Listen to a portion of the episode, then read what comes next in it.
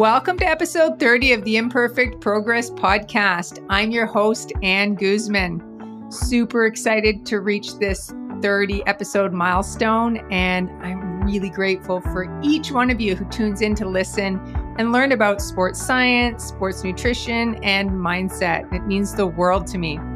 Today, we are diving into all things sugar, carbohydrates, insulin, and other carbohydrate regulating hormones in relation to cycling and endurance exercise with Dr. Javier Gonzalez. Javier is a brilliant guest with a wealth of knowledge in the field of nutrition and metabolism. I felt really lucky to have him on today. As a professor at the University of Bath in the Department of Health, He's dedicated his career to understanding human fuel use and specifically how we obtain fuel from our diet, how we burn fuel during exercise, and also how we store fuel when we have more than we need. Dr. Gonzalez serves on the editorial board of the Journal of Physiology and is an associate editor for the International Journal of Sports Nutrition and Exercise Metabolism. Now, here's what I love not only is he a consultant to sports teams and industry, but he actually is out there putting his knowledge into practice because he too loves to participate in endurance sports. And I find that sometimes that just makes the science uh, so much more relatable when I know that the scientist also really has real life context. It's not necessary, but I think it's great and it always helps. So today was fantastic because Dr. Gonzalez's ability to convey his expertise in an accessible manner, well, that just played right into the goal of my podcast, which is to translate sports science to you, the listener, so it can be put into action or simply help you understand your own body and mind better. During the conversation today, we covered a lot of interesting topics, and I'm not going to mention them all, but here are the main areas you're going to learn about. First, we dive into the basics of sugar, carbohydrates, and the roles of hormones such as insulin, glucagon, and catecholamines in regulating blood sugar, both outside of and during exercise. And Dr. Gonzalez does a great job of defining all of those as well, which really sets the stage for the conversation. He also shares his insights on how high carbohydrate intake during exercise impacts blood sugar and insulin which may surprise a lot of people versus what might be being sold to you on social media. So, this is an important area to really understand. Dr. Gonzalez explains the concept of insulin sensitivity and insulin resistance and how those play into our overall health, as well as how they can change in response to different factors, including, but not limited to, endurance exercise. We also explored the differences in glycogen storage and use. So, as a reminder, glycogen is carbohydrate stored in your muscles and liver. So, glycogen storage and use between untrained versus trained endurance athletes. So, that's important to understand depending where you fall on that spectrum. Dr. Gonzalez explained the different types of sugars glucose, sucrose, fructose, and also how the body is able to absorb these and in what amounts.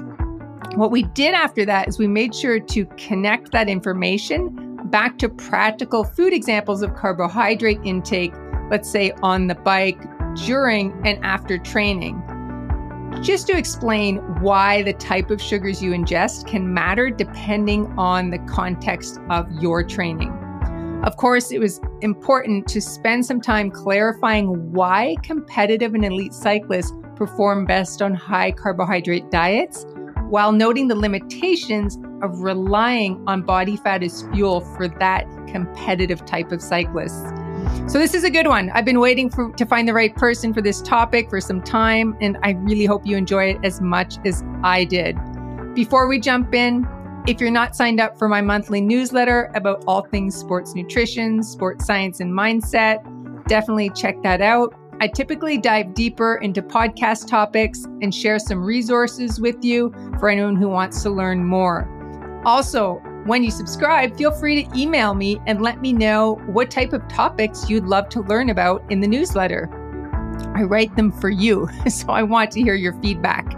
So head over, join the 500 plus other members of the community by going to anneguzman.com, A N N E G U Z M A N thepowerhouse.com right now to subscribe. If you love what you see, please share it with friends on social media or by email. And with that, let's jump inside the podcast. Let's add some tools to the toolbox to make 2023 your most powerful cycling season yet. I'll see you inside. Welcome to the podcast, Javier. Great to have you here. Thanks for inviting me on. Great to be here. Yeah, for sure. I'm excited for today's conversation because essentially for me, I think it's super important for athletes to understand aspects of carbohydrate metabolism as it does seem to be a topic that there's a lot of confusion around, in particular on social media, which we both spend some time on. And, you know, a lot of that confusion lies around possibly the context that the information is shared in. So, high carbohydrate diets for endurance athletes. And then, of course, the other school that often jumps in, which is like, no, no, you know, we should be on low carbohydrate diets. So, I really want to speak to some of that today and just maybe add some more clarity to differences and even the types and intensities of endurance sports and, and why high, high carbohydrate diet is the diet of choice essentially for an elite competitive type cyclist or runner or triathlete. And one area that I'd love for us to dig into today is, you know, the hormone insulin. And that's something, again, that's often very misunderstood and misplaced in conversation. And I'm especially looking forward to having you discuss insulin and other hormones like glucagon, catecholamines, and their roles in carbohydrate me- metabolism, but in particular, like differentiating between I'm at home watching Netflix, sitting on the couch, and I, I eat a huge bag of popcorn versus, you know, I'm on the bike doing a really hard, intense race and I'm eating 100 grams of carbohydrates per hour.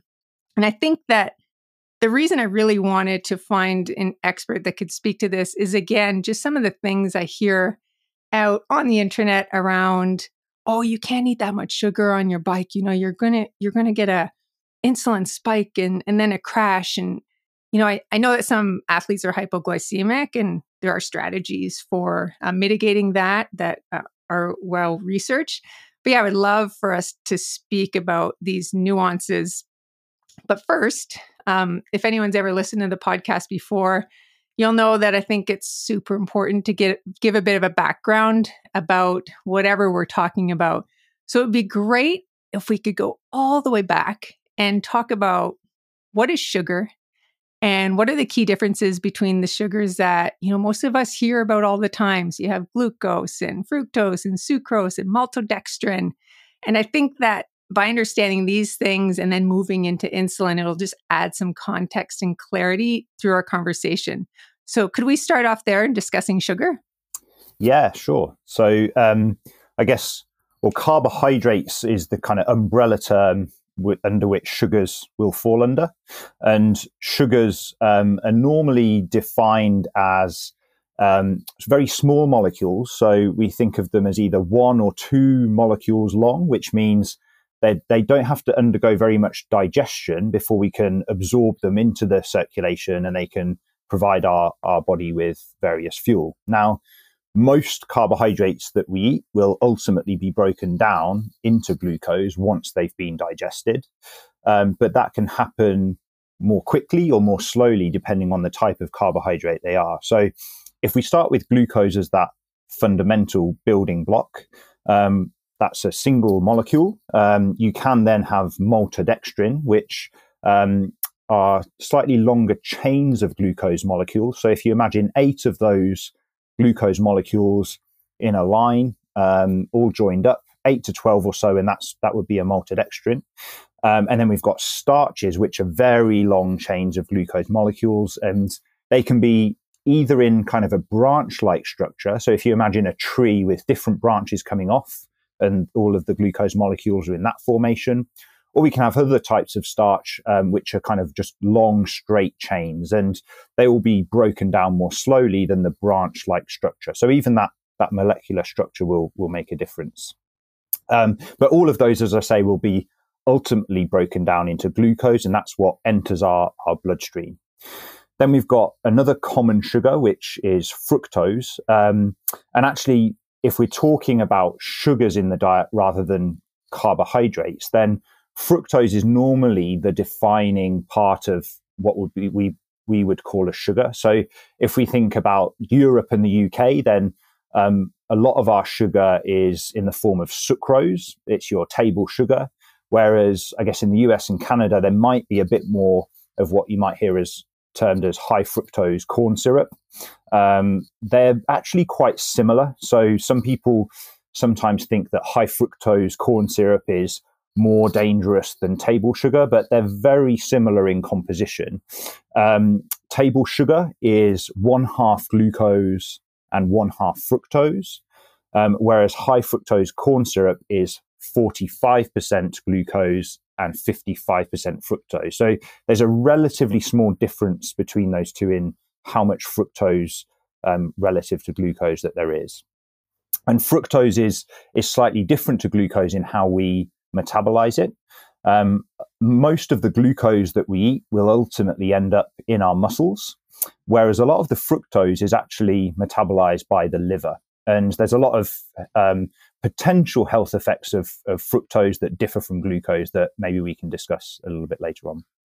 Yeah, that's super informative. That's great. I think that just gives people just a better idea about those different carbohydrates and that all carbohydrates will eventually break down until they're into their simplest form. But you're right. I'm sure we're definitely going to come back to fructose as far as uh, liver glycogen and even discussing how that can help with performance.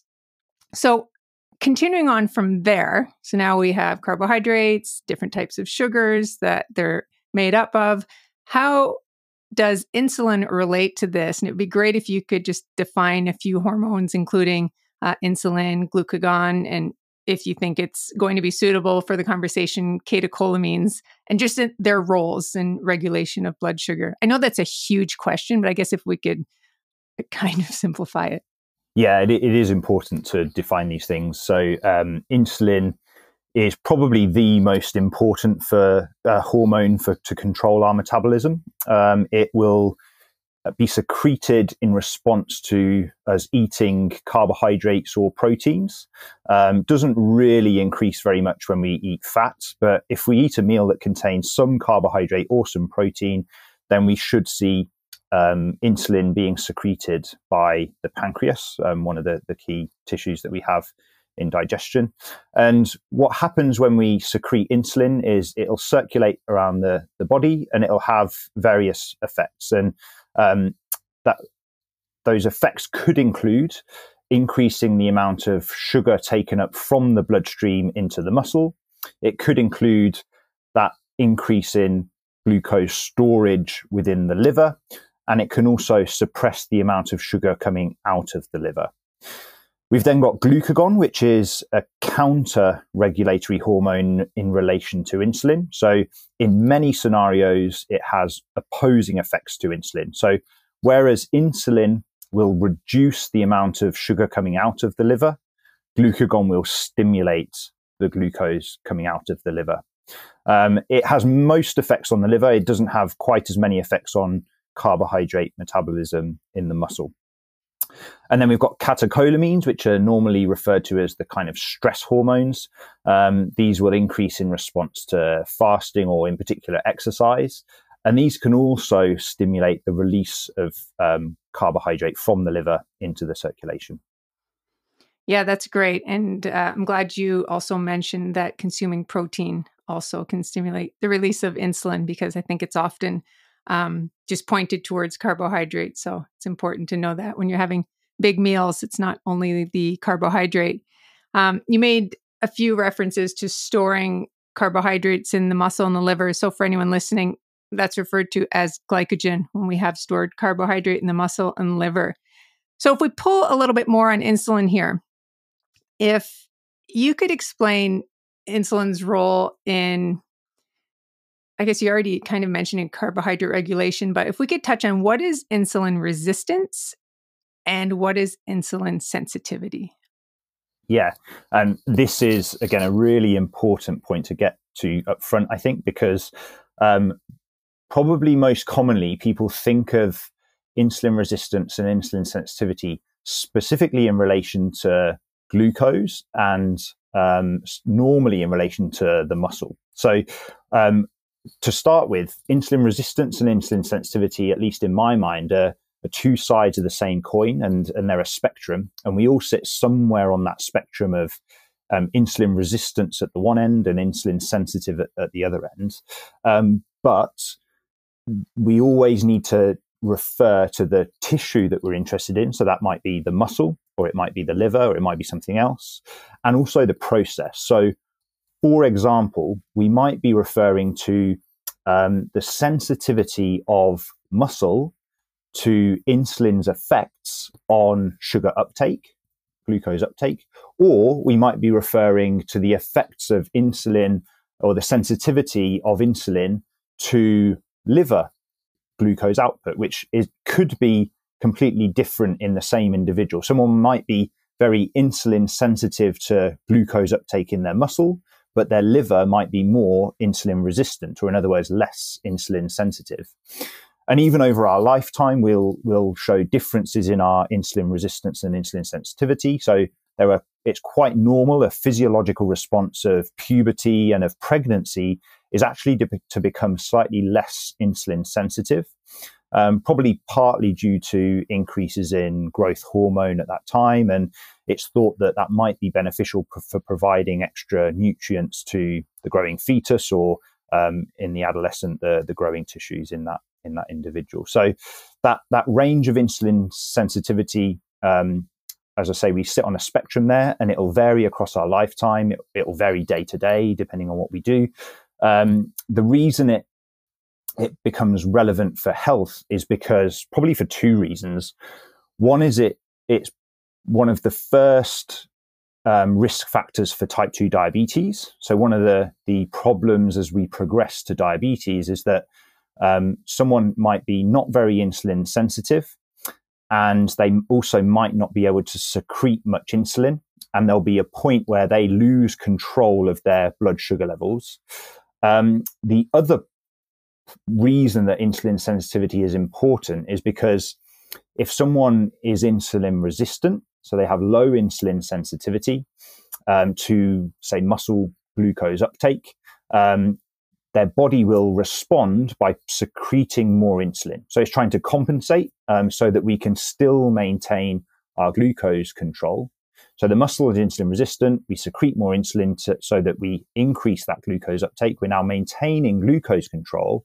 But the problem there is that other tissues and other processes still retain the insulin sensitivity. So it might be that this process in the liver that converts carbohydrate into fat, known as lipogenesis, that retains the insulin sensitivity, but now it's being exposed to more insulin. And so now we're producing more fats than we should be producing, and that can increase cardiovascular disease risk, for example. So insulin sensitivity is is very relevant to health. It's also relevant um, to athletes. Um, exercise is a powerful tool to modulate that, as I'm, I'm, sure we'll get onto later on. But ultimately, we sit on this spectrum, and, and it varies quite a lot um, between individuals, and can even vary day to day. Yeah, that's super interesting. What you're saying about you know how there's almost there's a separation between insulin, you know, when you're talking about muscle and glycogen uptake, and then the liver and having too much insulin secretion, and then how that can backfire with the liver. That's, yeah, it's fascinating. I wasn't really aware of that.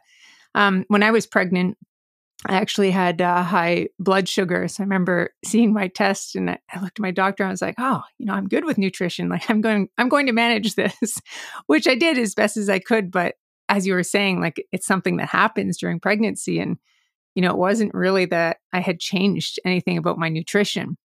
So that that's fascinating as well and, and good for people to make sure that they pay attention to. Um, yeah. And, and I guess another another point that might be worth uh, discussing is is what causes then insulin resistance. And mm-hmm. I know I mentioned in, in pregnancy and adolescence there, it's thought to be growth hormone that might cause that there. Mm. Um, but there's probably no single cause. So you often hear of um, inflammation being a cause of insulin resistance, and it might be in certain contexts. Um, but energy excess is also a cause of insulin resistance, and it seems to be that any excess can cause that. So excess carbohydrate can reduce insulin sensitivity. Excess fat can induce um, insulin resistance or reduce insulin sensitivity, um, but so can excess protein. Um, and then, even if we maintain energy balance, inactivity can also reduce insulin sensitivity. So, there are some really elegant studies where people have been put in bed rest. So, they're just lying in a bed for seven days and they're carefully controlled so, so, that they maintain their energy balance. So they're not in an energy excess, and yet they rapidly reduce their insulin sensitivity. So clearly, uh, insulin resistance can be caused by a variety of things, and it's no single cause under all contexts. Yeah, that's super interesting. Thanks for mentioning that. And you you said something in there that I think is is very important. And that's because I think everyone thinks about anything that goes wrong with insulin only being related to carbohydrates, but you mentioned, you know, inflammation and having excess adipose tissue and how that can lead to that chronic low grade inflammation and then impact your insulin. And I think that's a super important point because it's not just about sugar, right? It's about all these other systems in your body and and it is related to carrying excess body fat as well which is just from excess caloric intake or genetics or whatever the reason might be for carrying that. Now, yeah. you've mentioned that there are many things that can cause and contribute to insulin sensitivity. And I think since we're talking about sport, we'll we'll start to veer off that way. And I'm curious how, you know, if you could speak to how exercise and also increasing muscle mass can help you to increase your insulin sensitivity. Mm-hmm. Yeah. So um, muscle mass per se probably does play a role because muscle is um, a huge part of our body mass, especially for athletes. And it's one of the main sites in which we dispose of the carbohydrate in a meal. So when we eat a meal, quite a lot of it will end up in our muscle. And so theoretically, then the more muscle mass we have, it's a bit like having a bigger sink to dispose of any waste. Um, so you've got a, a, bigger capacity to, to dispose of it. And whilst that makes theoretical sense, there is also evidence for it. Um, it's quite tricky to untangle in humans because to increase someone's muscle mass, you normally have to put them through resistance training. And so you've is it the effect of the exercise or is it the effect of the muscle mass per se? Um, but there are some rodent studies where they've genetically manipulated them to have more muscle mass despite not doing any more exercise and you do see that they have increased insulin sensitivity there. So there are direct effects of muscle mass, um, but there are also effects of, of, exercise as well. And there are both acute effects and more longer term chronic effects of exercise on, on insulin sensitivity. So um, if, oh, sorry, go ahead. No, go on, sorry. I was going to ask so if an athlete goes out and does, let's just say, a two hour bike ride, is there what is the acute difference in insulin sensitivity from the hour before the bike ride to the 60 minutes after the bike ride, for example? Yeah, so they'll show a, a rapid increase in their their whole body insulin sensitivity um, and their specifically their muscle insulin sensitivity. Um, that might not actually show up in terms of their glucose levels in the blood um, because you can get changes in the rates of digestion and absorption of, of carbohydrates immediately after exercise, but they're more insulin sensitive because they need less insulin to control that glucose um, concentration, the, the, level of glucose in the blood. Um, and it, it will in, increase quite substantially um, immediately after exercise. Um, and it can persist for quite a long time as well after that bout. Um, some of it will be partly because they've depleted the glycogen, that stored carbohydrate within their muscle. Um, and that results in an increase actually in the, the, glu- the amount of glucose that's taken up into the muscle, even without needing insulin. So an insulin independent effect. Um, but it also produces this um, insulin sensitizing effect. So um, in response to insulin, that muscle is going to take up more glucose than um, if it hadn't exercised um, before you expose it to the insulin. Um, the the reasons are, are, multiple. So one is that, that, there's more blood flow to the muscle, and so the muscle sees more insulin. It also sees more of the glucose and can take it up more readily. Um, another is within the muscle itself. Um, there's a lot of changes within there that um, ultimately increase the number of these things known as transport proteins that go to the, the muscle membrane and they allow the glucose to enter the muscle. So it's a bit like opening up the doors to enter a room or the windows as well. Um, because before we have those transporters at the cell membrane, the glucose can't really enter the muscle cell. Yeah, that makes a lot of sense. This just seems like the perfect time. Um, even though I was going to ask you something else, but since you're talking about the doors that open here, let's go back to the beginning of the podcast. And I'm glad you defined uh, glucose and, and fructose and sucrose. How does it differ? What type of carbohydrate you eat at that time? Um, and how does that relate to these doors that are opening? Yeah, good question. It is the difference between glucose and, and fructose, where at least at the at the intestine, where we've eaten a meal and we're absorbing those nutrients across the intestine and to get into our bloodstream, um, there's a key difference there between glucose and fructose, where glucose will use one of these doors known as SGLT1, um, sodium dependent glucose transporter 1.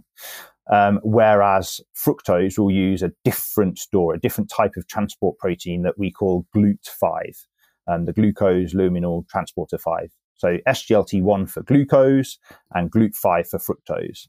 And that means that under scenarios where we're looking to maximize carbohydrate availability and we need to get a lot of carbohydrate in as quickly as possible, um, combining glucose with fructose has been shown during exercise to be a, a way to achieve that, probably because of these, uh, this, uh, the advantage of using both of these doors rather than just one of the doors if it was glucose only.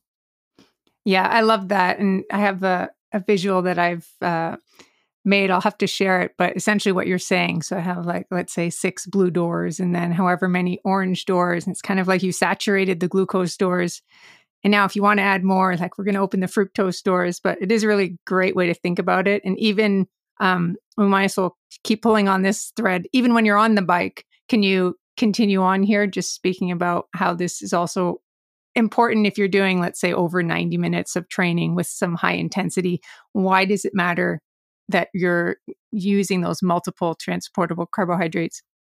Yeah, it matters for at least two reasons. One is the actually getting more fuel in for the muscle. So if you're exercising for a prolonged period of time over that 90 minute point, then there's a chance if you're pushing hard that you could be running low on your glycogen stores. So the, the levels of glycogen in your liver and in your muscle could be reaching a, a critically low point, certainly after two hours of, of hard exercise. Um, and so one of the advantages of, of using these mixtures of carbohydrates and using those multiple doors is to get more fuel in. Um, but at the same time, for the same amount of carbohydrate being ingested, you should have less stomach discomfort because rather than it sloshing around there, if you've saturated that uptake, you're actually absorbing it. And so less of it is sitting around in the stomach and the intestine and causing uh, gastrointestinal issues. So there's, there's probably at least two potential benefits there. Right. And it used to be believed that, you know, we would saturate our carbohydrate stores at, you know, 60 grams of, or, or one gram per minute, 60 grams of carbs per hour with only glucose. But as you're saying now, you know, we can go higher up into the 100 plus grams per hour. What's the maximum carbohydrate intake you've seen in studies that's been well tolerated by athletes? Yeah, that's right. So with glucose only, uh, the maximum rate of digestion, absorption, and using that fuel is about 60 grams per hour. And that's why it used to be thought as a, as a limit. Um, but using this combination of glucose and fructose, that can be increased to at least 90 grams an hour. Um, in some athletes, possibly over 100 grams an hour. In individual athletes that we've tested, and I guess the, the caveat here is that when you test someone on a single occasion, there's a bit of error in the measurement as well. So um, the the true value could be slightly lower, could even be slightly higher. Um, but we have seen in some individuals 110 grams per hour um, is what they can actually use, use as a fuel. Um, it might depend on a few factors such as potentially their their body size, potentially their training status, and their habitual diet as well. Um, but for the for the typical athlete, um, 90 grams an hour is, is certainly achievable. Yeah, and I've read, uh, I remember reading a study about a gut challenge that was done on runners for, I think it was two weeks. So if, if someone is listening to this and thinking, oh my gosh, I'm going to have like gut rut or stomach problems, I recall that, you know, they gave these participants high carbohydrate, I think, you know, in the hours leading before the run for a few weeks. And then their GI distress was, you know, significantly lower after that gut challenge, so to speak. Um, can you tell us a little bit about that? Yeah, that's right. So it's thought that um, by exposing our intestine to different sugars, then um, it adapts over time and increases the number of these transporters or doors, if you like, on the intestine. So, and and the intestine will respond quite quickly to that, even within within a week, um, at least in in rodent studies, and as you say, in human studies, over a couple of weeks, if people are exposed to higher carbohydrate intakes during their training, it seems like they can tolerate the carbohydrate better and absorb more of it and use it as a fuel. Um, the other interesting point around these combination mixtures is that some people might be fructose intolerant or be a fructose malabsorber, and they are slightly different things. So there there are some potential problems if people lack certain enzymes in their liver to metabolize fructose, which is very rare. Um, more common is kind of a, a, fructose malabsorption, where people might have um, gut issues if they ingest fructose. They they can't absorb it very effectively. But what's interesting is that glucose seems to facilitate fructose absorption. So if you take a in a particular this particular study I'm thinking of, they took a, a group of people and when they got them to ingest fructose alone, about 30% of them displayed symptoms of fructose malabsorption. But if they added glucose to that fructose and they drank it, then it went to pretty much zero prevalence. Um, so there's there's this unique combination by um, combining glucose with fructose that not only takes advantage of of the, those transporters, but the glucose seems to facilitate fructose absorption. Mm, that's super fascinating and important for anyone listening who you know might think, "Oh, I can't consume fructose," but a great thing to practice during training, right? Always important to remember we don't want to exactly. test these things out on race day. You've just invested so much time in your training and, you know, things could go wrong on on trial 1.0. So anyone listening, make sure you, you try these things during your training. That's why we have all those opportunities to test these things out. Um, you mentioned something a moment ago about when we were speaking about glycogen storage. You said dependent on fitness level. So let's keep going down that road. What are the differences between a trained and untrained athlete in regards to um, glycogen storage and glycogen ability to use stored glycogen? Yeah, um, it's one of the biggest or the clearest differences you see in endurance trained athletes versus people who aren't endurance trained is the amount of glycogen they store in their muscle. So, for any given dietary carbohydrate intake, because of course, the more carbohydrate you have in the diet, the more you might expect to have stored as muscle glycogen. But if you if you put people on the same carbohydrate intake, then people who are endurance trained will store more muscle glycogen than people who aren't endurance trained. And that probably has health benefits, but probably also has performance benefits. So people who are endurance trained will then start their exercise with a higher muscle glycogen concentration. It doesn't interestingly seem to affect liver glycogen concentrations quite so much. Um, it might be because of the time we've measured it and so on. So um, I would say that with some caution, but clearly muscle glycogen will increase by about 50% or maybe even more um, in people who are endurance trained versus controls. So when they start their exercise sessions, they're already starting with a bigger store of glycogen. Then, if they exercise at a given intensity, they can use less glycogen because they have a greater ability to use fat as a fuel compared to people who aren't endurance trained. So, there are two advantages from a glycogen perspective to being endurance trained.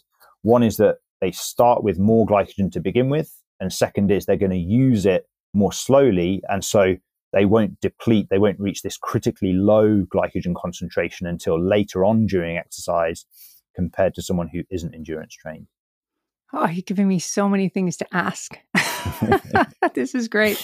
No, that's super important. It makes me think about, let's say, someone who's just getting into cycling. So, December, they decide, I, am literally just becoming an endurance athlete. Um, how their nutrition can change over the course of like the next six or seven months as they get more and more aerobically fit.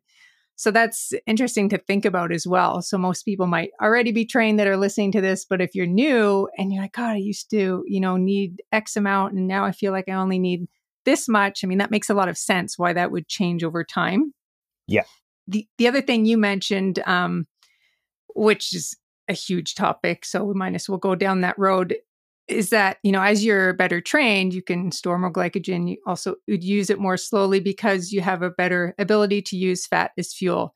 And you know this is one of the two big topics i really wanted to touch on today. So we'll we'll just start with this one. So you know we've essentially said without saying it um, that you know the literature is clear that for a competitive you know you're training hard not three hours a week of maybe one hour of exercise. We're talking about competitive or, you know, people are training hard, endurance athletes perform better on high carbohydrate diets. And every time I put that out onto social media, I can be guaranteed that people are going to fight me back that no, that's not true. You know, that's not true. I have this endless capacity to use fat as fuel because let's say I have 20% body fat, I can go all day on that. And what's often missed eh, are the limitations based on the type and intensity of exercise that we're doing.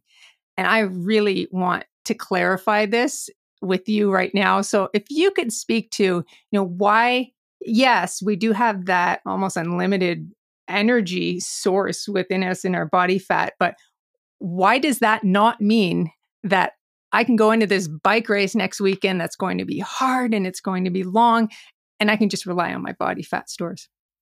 Yeah, it, it's so tempting to want to be able to tap into that fat as a fuel because, as you've mentioned, it's it's almost an infinite resource, and you never re- practically you're never going to run out of it. Um, at least within most races.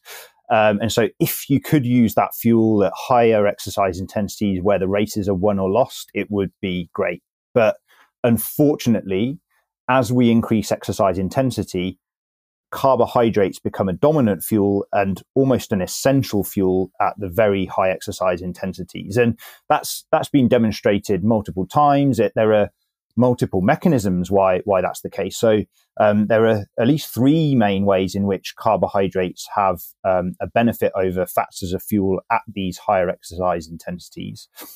One is that they're simply a more rapid fuel, so they more rapidly replenish ATP. And one of the ways I, I sometimes give an analogy to, to students is we can think of carbohydrates as a petrol based fuel versus fats as a, a diesel based fuel. So one is more rapidly um, available than the other. Um, and the measurements in in elite athletes um, have on a on a fat adapted diet um, they can burn quite a lot of fat. So typically 1.5 grams per minute of fat, which is a, which is a high number. But if you translate that into say power on the bike or watts, it's only about 225 watts, or, or let's say 240 watts if you want to give a, give a bit of leeway there.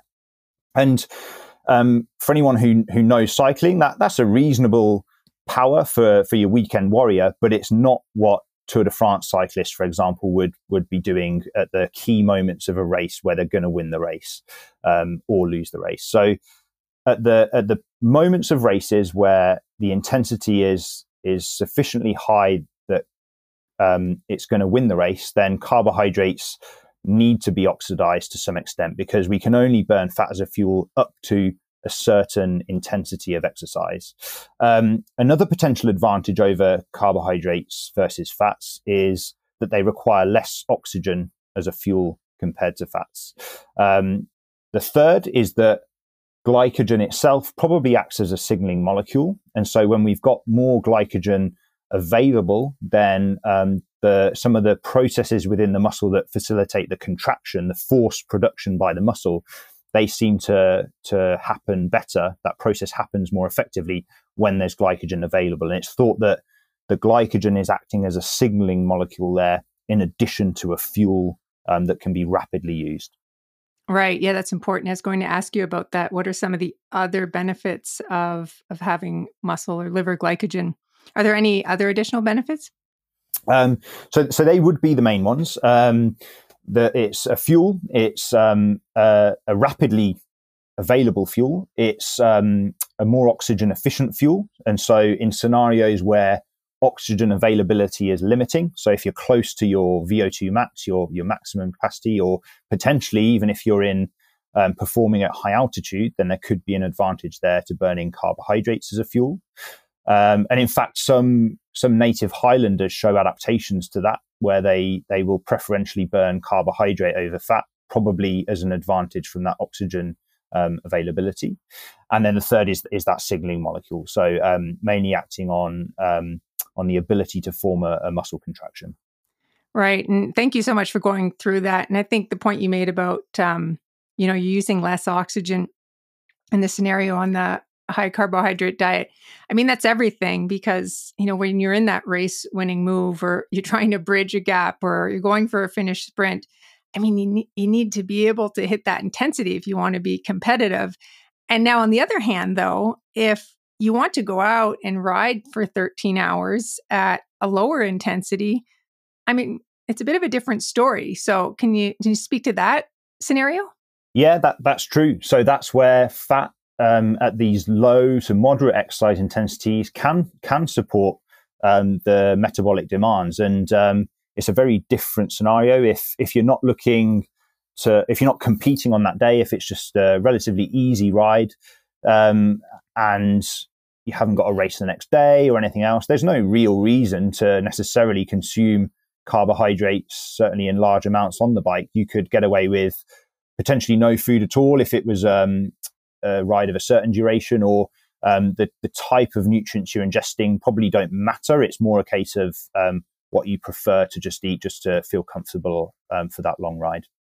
So, what if we take someone who's an ultra runner? So now it is still a competition, but they're running 100 miles. Yeah, it, it will depend on the level of the athlete. So some of these athletes, even with ultra endurance events, can push fairly hard so that the exercise intensity is is high, and there would be some requirement for carbohydrates there, particularly on say uphill sections.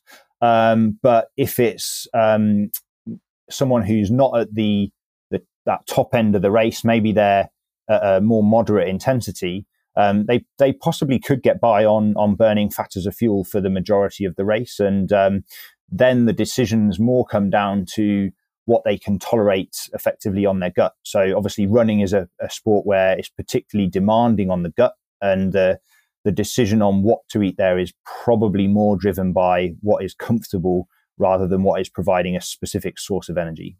Mm-hmm. That makes a lot of sense. And I've seen a lot more runners turning to higher higher carbohydrate drinks and i would say that you know 10 years ago you would hear that you know your your carbohydrate drink shouldn't be too high in carbohydrate and that was from a perspective of hydration and impeding hydration but i've seen some research on some of the newer products let's say like Maurten where it seems like even though they do have a higher higher carbohydrate uh, percentage that they don't seem to be impeding hydration. So, where is that fine line of how much carbohydrate can you put in your sports drink before you're starting to interrupt with your hydration? Yeah, it's it's a good question because a lot of the older literature is based on the that glucose only mm-hmm. form of carbohydrate, and um, as you increase the the concentration of carbohydrate in a drink, you increase what's known as the osmolality, or if you like, simply the that concentration of the drink. So more molecules within a given volume of fluid, and at a certain point, um, that's going to slow down the the fluid that we absorb across the intestine because it's going against a gradient. If you like, it's, it's trying to work uphill rather than downhill. Um, but what's interesting before we get onto the Maurten is is just adding the glucose fructose mixtures because the carbohydrates are being absorbed more quickly across the intestine, they can draw water across with them. And so it has been shown, with all else being equal, you could, if you have a glucose mixture only versus a glucose fructose mixture, they could both be quite high in osmolality. And so you would think they wouldn't be very effective for hydration. But the glucose fructose mixture can perform fairly well in terms of fluid absorption compared to glucose only. Um, and then the second level is relatively recently, um, yeah, some, some companies have produced products that they that include a couple of different ingredients. So sometimes it contains pectin, which is a fruit fiber. Sometimes it contains sodium alginate, which is um, an ingredient found in seaweed. And if you add those mi- ingredients to mixtures, and certainly when they hit the acidity of the stomach, they can form these hydrogels, these gel-like structures, and that changes then um, the the structure, that environment in the stomach, and might facilitate um, greater fluid absorption. Interesting. Now, with these uh, studies on these products with these hydrogels, um, I haven't seen anything to show that they actually improve performance. However, have you? Um, there is one study. It didn't use the product that's commercially available. Um, they'd kind of made their home mix. Um, but with pectin and alginate, um, there, there, were some differences in the carbohydrate type. So they used glucose rather than maltodextrin. Um, and they do report an improvement in both carbohydrate absorption and performance. Mm. When we've done studies on the commercial products, we didn't see an effect on performance, but there's a number of differences between the studies, such as we used a relatively low exercise or a moderate exercise intensity. They used a higher exercise intensity. Um, differences in in rates of carbohydrate absorption and that kind of thing mean that at the moment it's a little bit unclear. Um, and one of the problems with kind of metabolic research is to perform our measurements accurately, we really have to study people in steady state, continuous exercise, and at moderate intensity. Whereas, as we've already discussed earlier on, a lot of races and certainly the key moments of a race happen at high exercise intensity. And it's very difficult to measure metabolism accurately at those high exercise intensities. So, mm. yeah, there's a hmm. little bit of unknown in that area. Um, as you say, there's, I'd say most studies don't show a benefit on performance so far, but there is one out there that does. And so, yeah, I'm, I'm certainly open minded. Mm-hmm. No, that's good to know. You might want to package that product just in case. Um, yeah, little nuances there. Good. Great to see some other new research. Now, I want to come out of the weeds of, I guess, carbohydrates and all the different types of sugars and speak about the other thing I really wanted to discuss today, which is what is the difference between how we regulate or metabolize carbohydrates in scenarios such as I had mentioned earlier, earlier, let's say I'm sitting at home, I'm just eating popcorn on the couch and drinking orange juice. I'm not working out. Um, I'm just watching something for hours, as opposed to I'm in the middle of a hard training session with high intensity. And the reason I really want to speak about this comes back to that whole notion of I don't want to eat those carbohydrates on the bike. Like I'm going to spike and then I'm going to crash and I'm not going to be able to finish my ride. So it'd be great if you could differentiate between those. I know that at different times of the day, we might have different insulin sensitivity and whatnot, but if we could just separate those two scenarios and if you could explain what the differences are as far as how insulin comes into the picture. Yeah, I guess the, the biggest difference to start with is the glucose flux, which what I mean by that is um, whenever we measure the concentration or the level of something in the blood, it's a fixed time point, um, and it gives us a little window into what's happening at, at that time point. Whereas the metabolism is really in constant turnover. So we've constantly got glucose entering the bloodstream and we've constantly got it exiting the bloodstream. And even if you take a scenario of rest versus fairly light intensity exercise, you can easily double that rate of blood glucose turnover. So you've increased the rate at which the glucose is entering the bloodstream and increasing the rate at which it's exiting the bloodstream. And so now if you layer on top eating some carbohydrates, well, when you eat carbohydrate, you are clearly increasing glucose appearance from the glucose that you've eaten. um, that will produce an insulin response and you'll start to shut off the amount of glucose coming out of the liver.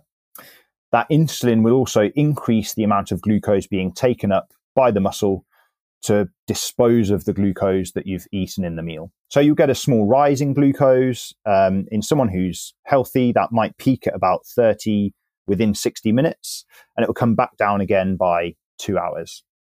And it'll be the insulin that, that really drives that. During exercise, you've got this higher flux. You've already got muscle taking up lots of glucose, even with low insulin concentrations, because the exercise itself is stimulating that process. If you then ingest carbohydrate, you probably get a smaller rise in, in the glucose concentration in the blood because your rate of flux is so much faster. And you won't get as big a rise in insulin because you've got that exercise stimulus for muscle glucose uptake. Right. So you have the smaller rise because you're using it. And then can you speak to how uh, catecholamines jump into the picture and help you to keep up with, you know, the glucose that you need to do that high intensity exercise? Yeah. So if if in a scenario where you're not ingesting carbohydrate and you exercise, clearly your muscle is using glucose, and if you're not eating glucose, it's going to have to come from somewhere, and that's coming from the liver. So the liver is breaking down its store of glycogen, and it's also producing glucose from other things such as amino acids or proteins, if you like, and, and some other things. Um, and that process is accelerated um, by these stress hormones, these catecholamines. So they will increase the amount of glucose that the liver puts out.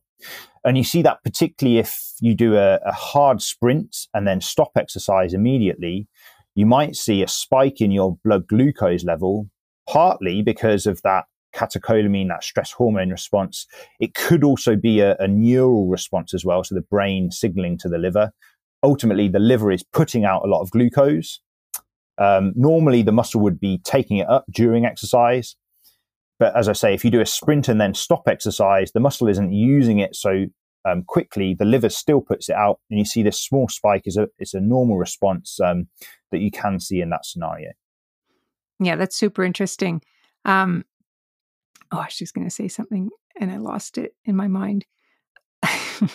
Anyhow, oh, I know what it was. So this makes me think about a study that I'm pretty sure it was your group that did, where you were looking at ingestion of, was it 25, 50, and 75 grams of carbohydrates, and then measuring the blood sugar um, during exercise. And there wasn't that much difference. So, can you speak to that since it kind of relates to this?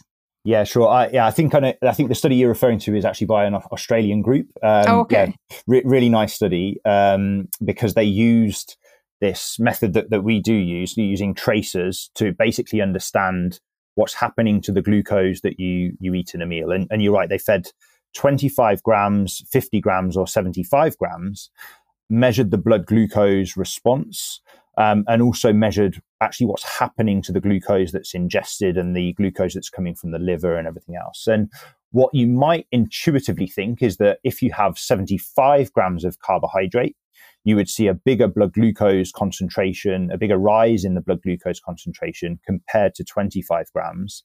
And yet they see no difference whatsoever. Um, and that's mainly because they saw a bigger insulin response to the 75 grams of glucose versus the 25 grams.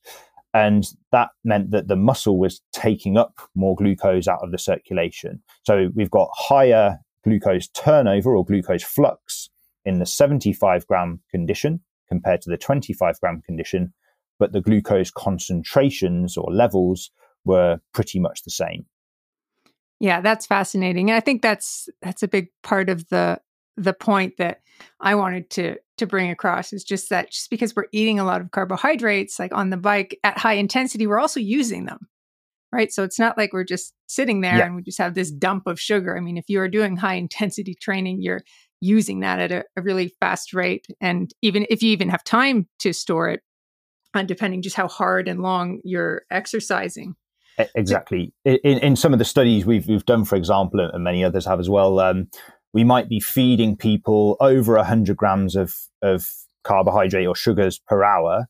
and yet their blood glucose concentration will be the same as it was in the fasted state because it's just going in and out so quickly and being taken up by the muscle and being used as a fuel.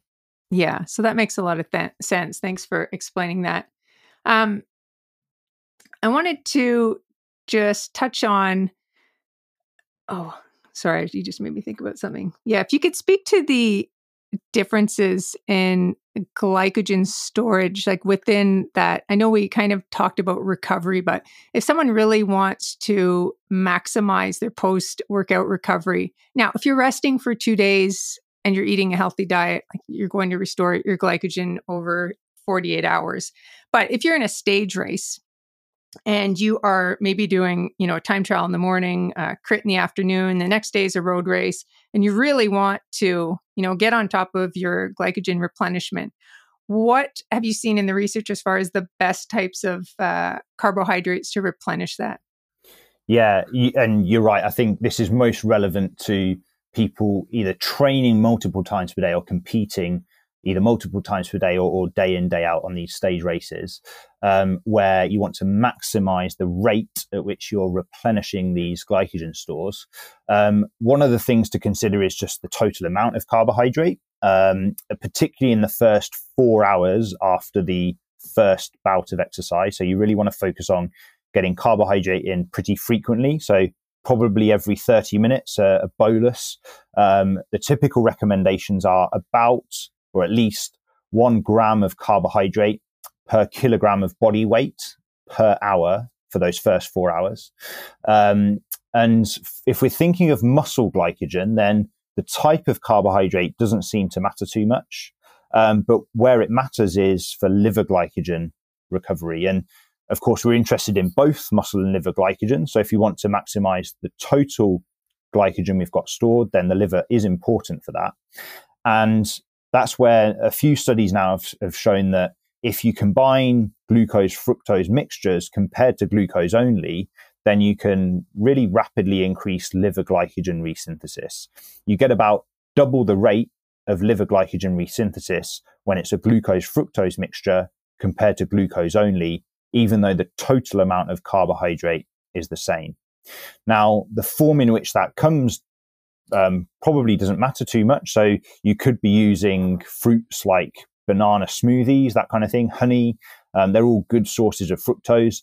In the studies that have been done, just because they're scientific studies and they we like to control everything very very precisely, they're normally pure forms of powdered fructose or sucrose or other forms of, of sugar in that way. But you can probably achieve it with with food sources.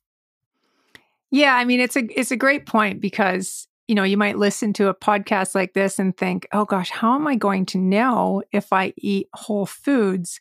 How much glucose, fructose, sucrose is in my whole food versus if I just go and eat gels that that tell me what's in it. Yeah, it's a it's a good point, and that's where I think education is, key. Um, as a as a broad rule of thumb, um, most um, most sources of sugars that you would buy, or um, a lot of fruits are about a 50 50 ratio. They're not far off a 50 50 ratio of glucose to fructose. So, um, if you know the total amount of sugar within a product, um, because actually on the label it won't say how much fructose is in it, at least in Europe. I'm, I'm not sure about the US um, and Canada, mm-hmm. but um, yeah, it won't say how much fructose is in it. But in most products, you can kind of assume um, when it says of which sugars, about 50% of that is going to be fructose. Right. Yeah, that makes sense. I mean, I was, I was just, uh, wrote something online the other day and I was just giving examples of 30 grams of protein. So if people are a carbohydrate, sorry. So if people are listening, you know, we've mentioned 100 grams, we've mentioned 60 grams. So an example of 30 grams, you know, a lot of gels are 30 grams, or a medium-sized banana is around 25 grams of carbohydrates, and one that's really um, calorically dense, and not that you'd want to eat too many of these on the bike. And again, you would want to practice this in, in training. Are medjool dates. So two medjool dates has 36 grams of carbs. So that's a really like condensed source of carbohydrates if you want to get them from whole foods. But then you have, you know, the concern that some people don't do very well with fiber on the bike. So lots of things that we could eat. Potatoes are my favorite. What do you like to eat on the bike? Uh, I go for bananas as my my go to. Yeah. Nice. Yeah. I'm a big fan of potatoes because they don't melt and they don't freeze. And okay, yeah. when I was a bit more hardcore, um, if I'd ride like in really cold Canadian temperatures, they were great. And then same thing in the summer when a lot of things might melt. Um, they're just perfect all around. So there are a lot of foods out there that everyone can choose from. I know that some sports products, you know, it can add up. Um, it can be expensive. So I know when I've seen a lot of uh, Europeans eating just white bread with jam, like sandwiches, just cut up into their pockets. So, or rice cakes, which are popular for some people as well. You can buy a giant bag of white rice for, you know, pretty economical. Um, so we've talked a lot about all things carbohydrate, insulin, and on the bike, off the bike. Is there anything that you would love to speak about before we start to wrap up that maybe we haven't touched on and you think is important? Um, I guess um, I had meant to mention earlier on that um, maybe it's worth when we're thinking about the potential advantages of carbohydrate over fat as a fuel under these specific scenarios that sometimes putting numbers on things is helpful as a, a little reminder of is this actually a, a meaningful difference? And um, if we think about the the oxygen efficiency of carbohydrate versus fat, then we can put numbers on that at least from a biochemical perspective, and also there are measurements that we can do on people. The number does vary slightly depending on the types of fats we're burning as a fuel or whether we're burning glucose versus glycogen, that kind of thing. But broadly speaking, if um, people are interested, on average, that difference is about 3%. So you need 3% more oxygen for the same amount of energy to be liberated when it's fat being burned compared to carbohydrate being burned. And so that, that might help put context again in the sense that probably doesn't matter too much for someone who's just casually jogging along, but that 3% probably does make a difference to people at that um, pointy end of, of a bike race um, looking to really be competitive. Yeah, and I'm glad you brought up the context again because I would hate for someone to listen to this podcast who is, let's say, running low to moderate aerobic, maybe one hour, three times a week, and then think they need to co- go and consume um, 100 grams of carbohydrates per hour. So that's definitely not the take home message. Um, you know, that's if you're training hard, you're racing hard, you're putting in a lot of hours, and same with that recovery. You know, if you need to recover for for something that day or the next morning, but if you're taking it easy for two days, like a good wholesome diet, you're probably going to recover just fine. Would you agree with that? Yeah, absolutely. Yeah. Um, okay, that's great. This has been super informative. And my last question, which I always ask guests, is about uh, imperfect progress. And I feel like we've talked about that a bit with some of the studies that, uh, you know, maybe the you know the answers aren't super clear. And that's often the fact with a lot of science. But i have to say when it comes to high carbohydrates and performance it's probably one of the areas where the data are pretty clear that it improves performance. But there's so much other research that is always, you know, in flux, since that was one of your words for the day, but imperfect. And so we might learn a little bit and then we might learn something else. And 10 years from now, we might go, oh, yeah, we used to think that, but now we know this. So science is imperfect, life is imperfect. Um, you know, I'm a parent now. So, you know, I'm just seeing a lot of struggle with perfection in in my 6-year-old she wants to write a letter and if the letter R doesn't look perfect like that's so frustrating. And when you're that age it's really hard to deal with all those emotions but you know we're mature adults now so we have some strategies in place for when things do not go as planned. So as a scientist as an athlete uh, just generally in life i always like to ask my guests like how do you navigate through times of imperfect progress when things just don't go the way you envision them to go? Yeah, I'd, I'd probably say a couple of things on this. So one is, um, and I've stolen this phrase from Julia Galef, who, who's written a great book called The Scout Mindset, and um, she proposes that we should hold our identity loosely. Um, mm. And the way I think that's relevant to, to the question you ask is that if you identify really strongly as the champion athlete or the, the grant winning scientist, then, then there are going to be times where you don't win. Um, and so at those times, your, your core identity is then pretty unstable. So rather than holding that identity tightly. Hold, have an identity because it's an important. It's important to have an identity, but but hold it loosely, um, and perhaps think of the processes being your identity, the way you you act or behave, rather than the outcome uh, as your identity. Um, and uh, another point I'd probably make is um, I've certainly found it useful to have multiple interests. So with my research, I try to have multiple lines. Um, so whilst carbohydrate fat metabolism is, is a broad interest, I'll have multiple lines of research going on at one time. And that means that if one isn't going so well, I can focus on on the other one that hopefully is going better. And or that might be a case of you have your work and your um, sport, and sometimes work might be going better than your sport, and you can focus on, or, or at least maybe not spending more time on it, but at least mentally thinking about the successes you've had in some areas of your, of your life um, when the other areas might not be going so well. And hopefully over time, um, they might balance out and, and, change over. And just in the background of all of that, I, I completely agree that um, kind of we we shouldn't beat ourselves up, but we should still strive for perfection. Uh, I think it's good to have that as a as a driving force, but be accepting of the imperfect. So I guess the mm-hmm. the other phrase that sometimes uses "Don't let the great be the enemy of the good." Oh, I like that. Yeah, that's great, and I agree. I mean, it's all about striving to to do it the best that you can. But yeah, you make a great point about having a lot of interests. And I did a, a podcast recently with the professional cyclist Ruth Winder, and you know, we talked about what can happen as a professional athlete in that you're all in 100%. There is no other pie piece. It's mm-hmm. just cycling. That's who you are. It's what you do. And how problematic that can be, yeah. right? Because when you are injured or, you know, something doesn't go your way, it, it's it's you.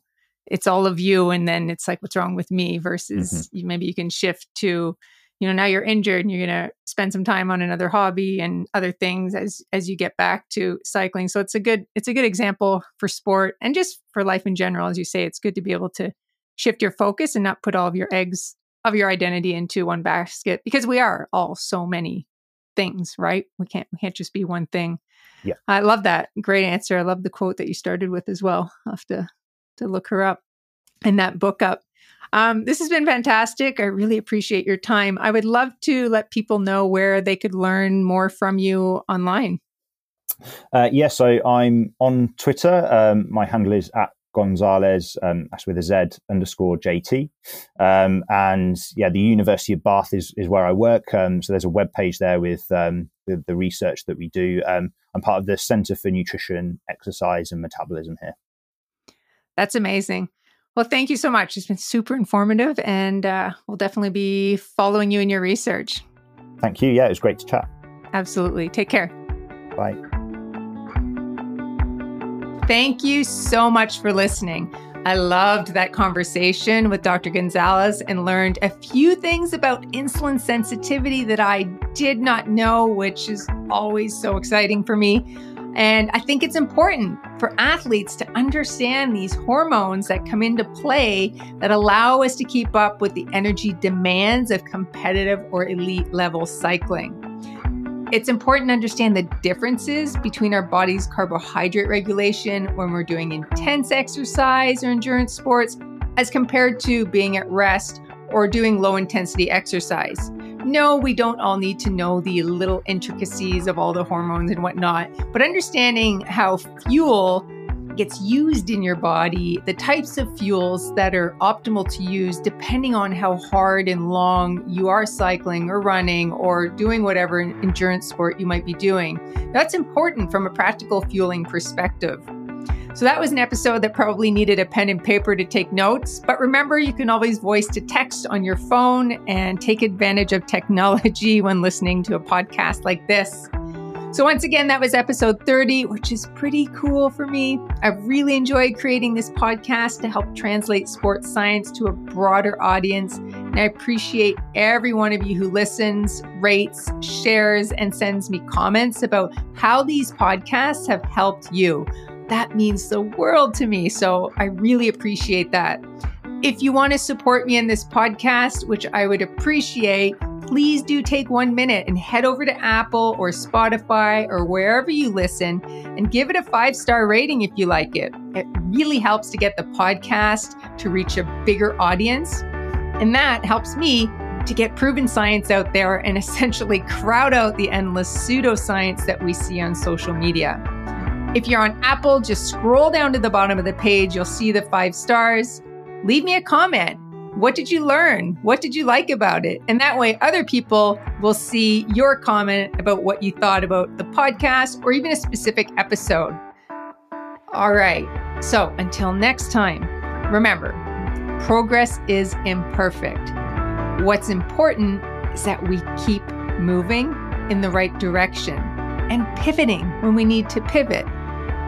It's so key that we surround ourselves with people who support us in our dreams, even if they sound crazy. I think it's so important to have crazy dreams.